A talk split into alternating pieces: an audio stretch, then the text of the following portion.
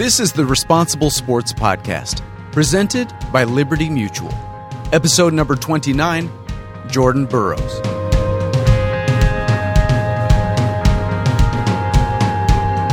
Responsible Sports is a program dedicated to supporting coaches and parents who help our children succeed on and off the field. Each episode, our host, Jim Thompson, Executive Director of Positive Coaching Alliance, will be joined by some of the most influential players and coaches to share their thoughts and experiences with responsible coaching and responsible sports parenting. In this episode, Tina Syer, Chief Impact Officer of Positive Coaching Alliance, steps in for Jim and talks with U.S. Olympic hopeful and 2011 World Champion wrestler Jordan Burroughs. Uh, basically, training your mind to fight through the tough times. You know, as a wrestler and as any athlete, you're going to overcome a lot of adversity. You're going to have times where you're going to have bad referees, you're going to have cheating opponents, we're going to have nagging injuries, and a lot of distractions. And basically, you have to train your mind to get over those points. You know, so just like when you're lifting in the weight room and you need to get that last rep, you have to train your mind to focus and, and push through that pain. You know, nothing good has ever come from giving up. You know, so basically, anything that's worth something and worthwhile comes with a lot of hard work. So for me, I have to train my mind to overcome adversity, to push through the pain, and know that my mind tells my body what to do and not vice versa. Jordan shares with us his journey from humble beginnings to collegiate and international wrestling prowess. With the help of family and coaches, Jordan has worked hard to develop himself both mentally and physically for the adversities he will face both on the mat and in life. Jordan, I want to start off by introducing you to our audience. A native of Camden, New Jersey, Jordan Burroughs began to gain attention for his wrestling in his senior year at Winslow Township High School under head coach Rick Koss. Jordan won three district championships, two regional championships, and a state title. At the University of Nebraska, he won the Big 12 title as a sophomore. Then, in his junior and senior years, he completed back to back undefeated seasons, culminating in NCAA titles. As a senior, Jordan won the Dan Hodge Trophy as the NCAA Wrestler of the Year. Just three weeks after completing his college career, he won the U.S. Open Freestyle Championship at 74 kilograms, made the United States World Team, and won the title at the 2011 World Wrestling Championships in Istanbul, and then won again at the 2011 Pan American Games in Guadalajara. He soon heads to London for the Summer Olympics, viewed as America's greatest hope in wrestling. Jordan, thanks for joining the Responsible Sports audience and me today. No problem. Thanks for having me. Happy to be here. Great. Your rise to prominence seems to have been slow and steady. Uh, you weren't necessarily a really young prodigy, but later in high school you began to stand out on the mat and continued working hard every step of your career. Can you tell us a little bit about how you see that journey? Uh, it's been an awesome journey for me. You know, not always being the best has definitely humbled me. So uh, at an early career, at an early point of my career, in an early age, wasn't always the best kid. You know, I was really small growing up, and it's been really helpful in my career. You know, so I've seen what it takes to be the best. I put the work and the time in to get to this point in my career, and I put a lot of hard work and dedication and made a lot of commitments and sacrifices. So uh, it just tells me that if you put in the hard work, anything's possible. That's great. Was there a certain point um, in your career where you sort of something clicked and you began to realize that you could potentially be a state champion or even an NCAA champion or a world champion? Yeah, definitely. I remember in high school, by my sophomore year of high school, um, my head coach Rick Koss sat me down and basically asked me what I wanted to do with the rest of my life. And you know, as a, a 15 year old kid, it's kind of a tough decision to make, and you really don't know where you want to go from that point forward. I couldn't see myself in 10 years, so basically I knew I wanted to go to college, but I didn't know how I was going to pay for it. So wrestling was what I was best at, and basically I dedicated myself to the wrestling community. I started to indulge in wrestling, lifting year round, training year round, became better as a wrestler, more motivated in the practice room, and basically started to accomplish my goals. So I was a state champ, ended up going to Nebraska, and was with Coach Mark Manning, who's my head coach now.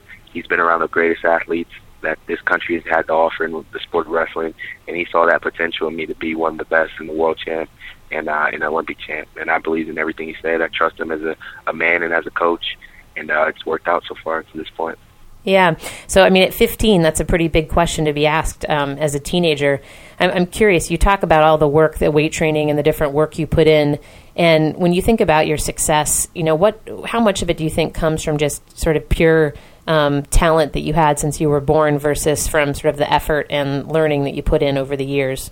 I think it's mostly all effort. You know, I was always talented. I was born with talent, but I wasn't always the best. You know, so if it was strictly talent, I would have been amazing at a young age. So it was definitely the work that I put in, all the sacrifices, the commitments, all the parties that I skipped with my friends, all the meals that I skipped to make weight, all the sprints that I ran after practice.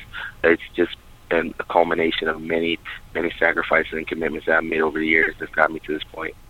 Um, so, so I read uh, that between sort of college and then when you were preparing to sort of make the transition to freestyle wrestling, you only really had a few weeks to do that. And um, how did you, you know, how did you adapt, and maybe not just technically, but also psychologically in such a short period of time? Uh, basically, I'm an ultimate competitor, you know, and I was really successful in college, um, two-time national champ, as you mentioned before. So after that point in my career, I had a huge amount of confidence. Um, my confidence level was extremely high. So once I stepped onto the freestyle scene, I expected to win each time I stepped on the mat, no matter who I was competing against, whether it was a a guy that was just an NCAA All American or a guy that was a world champion. You know, I expected to win. So that was definitely helpful. That confidence level that I stepped out on the mat with and that swagger. And that was probably the biggest part. It's just that confidence that I had. And did your coaches do anything specifically to help you with the transition? Uh, yeah, for sure. We had like a, a freestyle crash course right after the NCAA championship. So I only had two weeks to prepare for the U.S. Open, which is our national championship in freestyle. And uh, basically, we had a crash course in that two weeks. Coach Manning sat me down, told me what I needed to work on, the uh, skills I needed to translate into freestyle, and it was it was a, a crash course, but it was definitely helpful and got me a little bit more prepared for that tournament. That's great. Um, how do the two styles, the collegiate style and the freestyle, um, how do they compare? Uh, they're different. They're a lot different just in terms of the scoring system. You know, um, the scoring system is definitely different. There's points given and awarded and freestyle that aren't given, and folk style and vice versa. Uh, the periods are two minutes apiece as opposed to three minutes, and um, and folk style, and it's it's it's very different. You know, so there's push outs which are are at one point apiece. So there's a lot of rule changes that's really tough to explain if you're not actually watching the match. But it's a, a super competitive sport, you know, and we're the only country that actually does folk style. So once you get on the the freestyle scene, the international scene, everyone's wrestling freestyle from a young early age. So mm. basically, as a country, the U.S. we're we're a little bit behind and we at a disadvantage. But uh, we're just trying to come back and restore the order and get back to where we were in the early '90s when we were winning gold medals. Gotcha. Um, so, so I see that you have a pretty colorful and confident uh, Twitter. Um, I think it's at all I see is gold. And um, I, I, read one of your tweets that you have to train your mind like you train your body. And I'm curious, what do you mean when you say train your mind?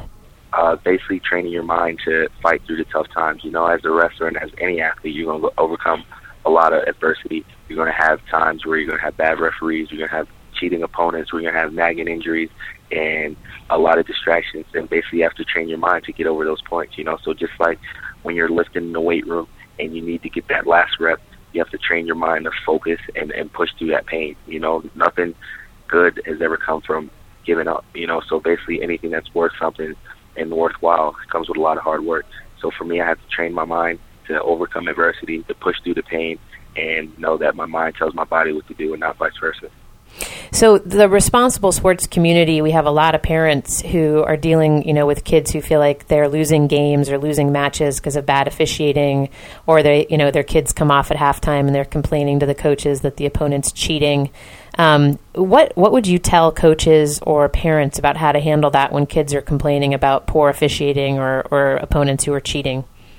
Uh, just tell them to continue playing. You know, continue playing hard. Um, there's only one thing you control, and that's your performance. You know, you can't control the referees, you can't control the calls, you can't control your opponent. You can only control yourself.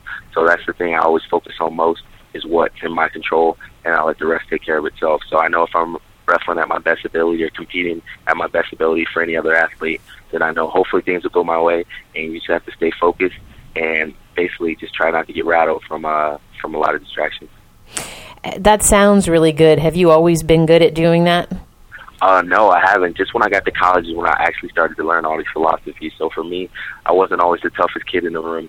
Um, I always didn't work the hardest, but through years of experience and years of seeing that working hard has gotten me to this place that I'm in now. I've uh, basically adapted these philosophies and these strategies that help me continue to win. You know, I'm actually reading a book called Mind Gym right now. It's basically the uh, it's a book written about the athletic side and the mental side of athletics. So it's uh it's super important to have a mental edge in your opponents because everyone trains hard, everyone works hard, everyone wants to win, but very few people want to train as hard as it takes to win.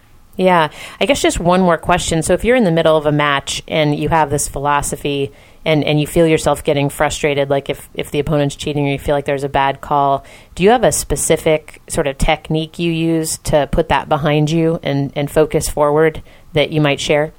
Basically, I stay mentally focused. I do a lot of visual preparation, a lot of mental and envisioning of myself in a match before it actually happens. You know, so I just lay back for maybe three or four minutes and basically just put me in that position. So right now I'm putting myself in the position to know where I want to be at the games. And there's going to be a lot of pandemonium, a lot of distractions, um, a lot of referees that may give me bad calls, and a lot of opponents that might not wrestle within the rules. You know, so basically yep. I'm envisioning that time, um, put myself in that time period, work on having my optimal performance and feeling as good as possible and feeling as good as necessary to, to, to basically go out there and win. You know, so basically I've dreamt about winning a world title, dreamt about winning a gold medal already. Basically mm-hmm. all I have to do is go out there and get it. We'll be watching you. Um, which which wrestling coaches stand out in your memory? I mean, obviously you wrestled for a lot of different coaches, but what sorts of techniques did they use that help you most, and who really stands out to you as an excellent coach? Uh, definitely my high school and college coach, Coach um, Rick Koss and Mark Manning. They were really important to me. They basically told me not only how to be a great wrestler, but how to be a man. You know, and when you mm. can wrestle for someone that you trust, it makes it a lot easier for you to compete. You know, because when you're in the corner and things aren't going your way, and it's extremely tough to keep fighting. You know, when you can look in your corner and see someone that you know has your back, regardless if you win or lose, and someone that's been there for you and, and sees the grind and and all the emotion that's put into the sport, it's it's really important. So for them guys to be there for me at this point in my career, they've definitely helped me out, and uh, it's super important. So I, I really like um, what you said there. You feel like the coaches made you a better wrestler, but a better man.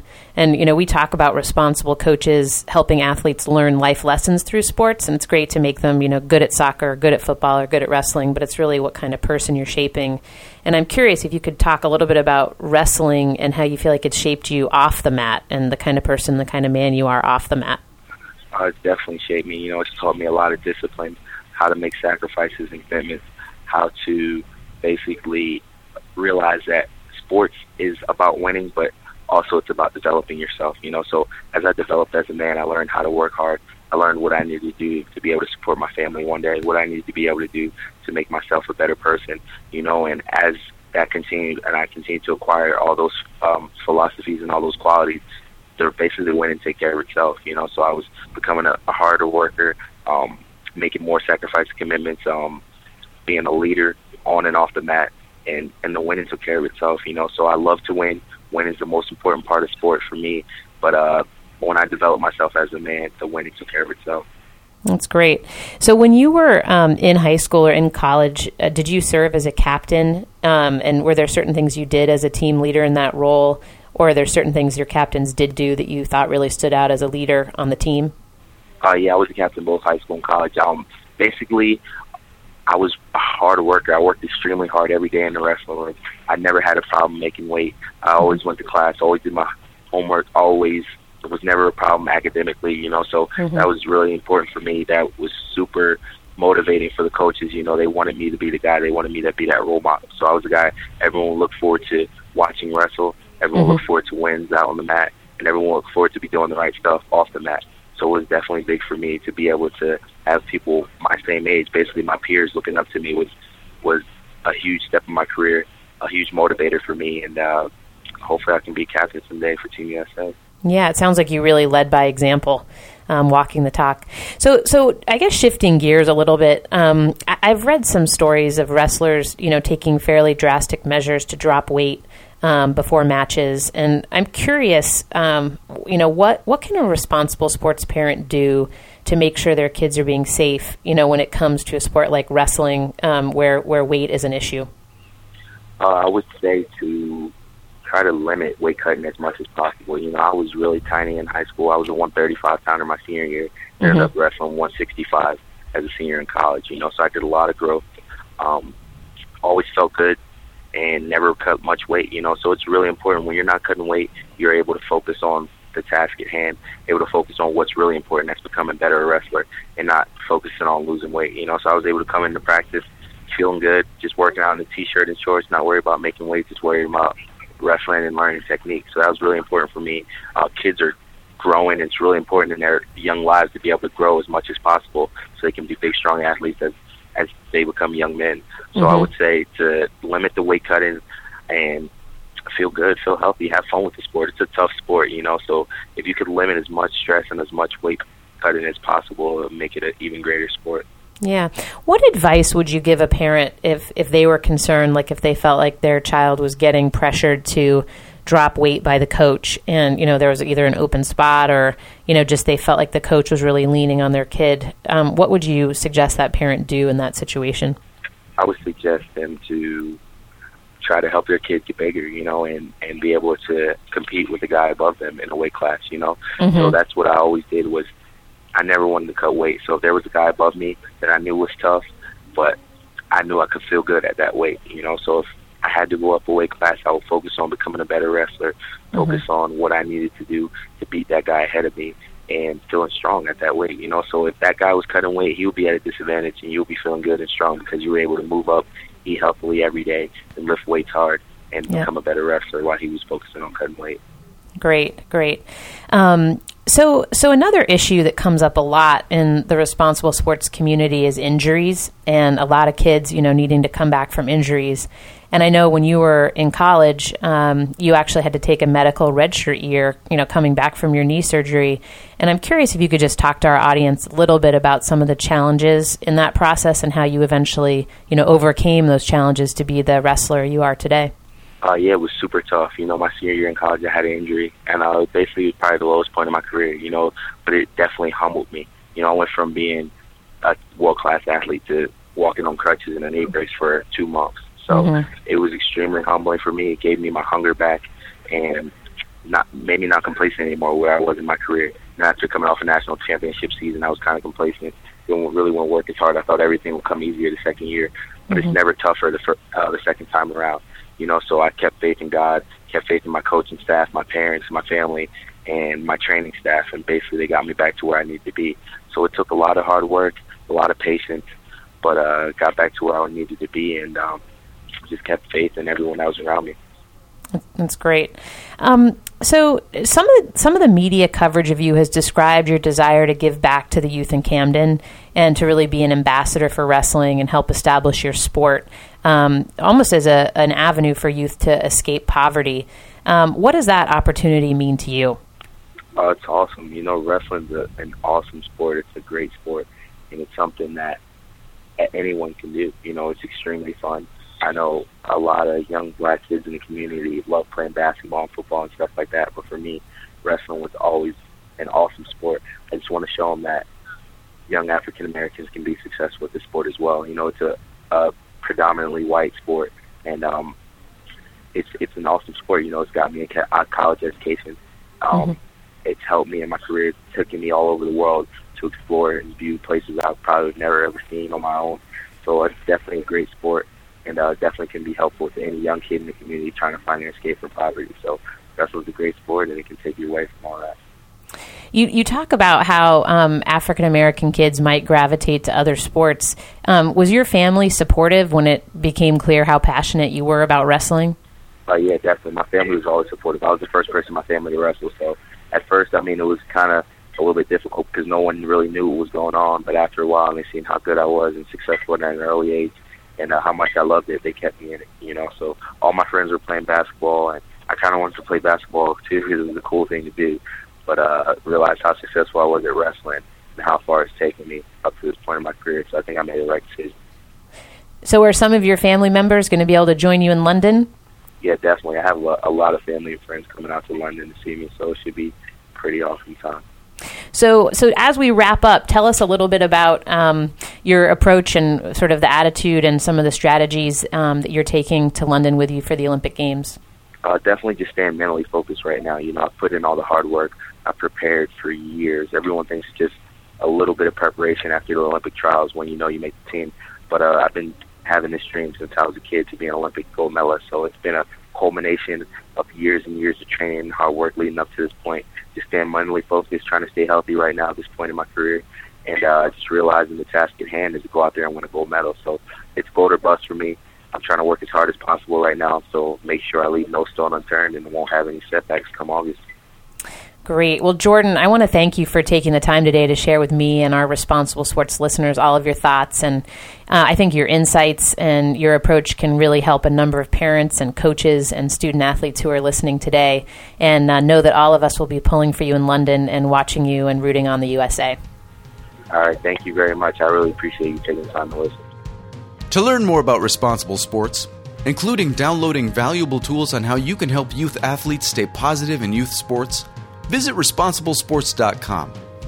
You'll find helpful responsible sport parenting and responsible coaching guides, downloadable tools and worksheets, and advice from leading youth sports experts.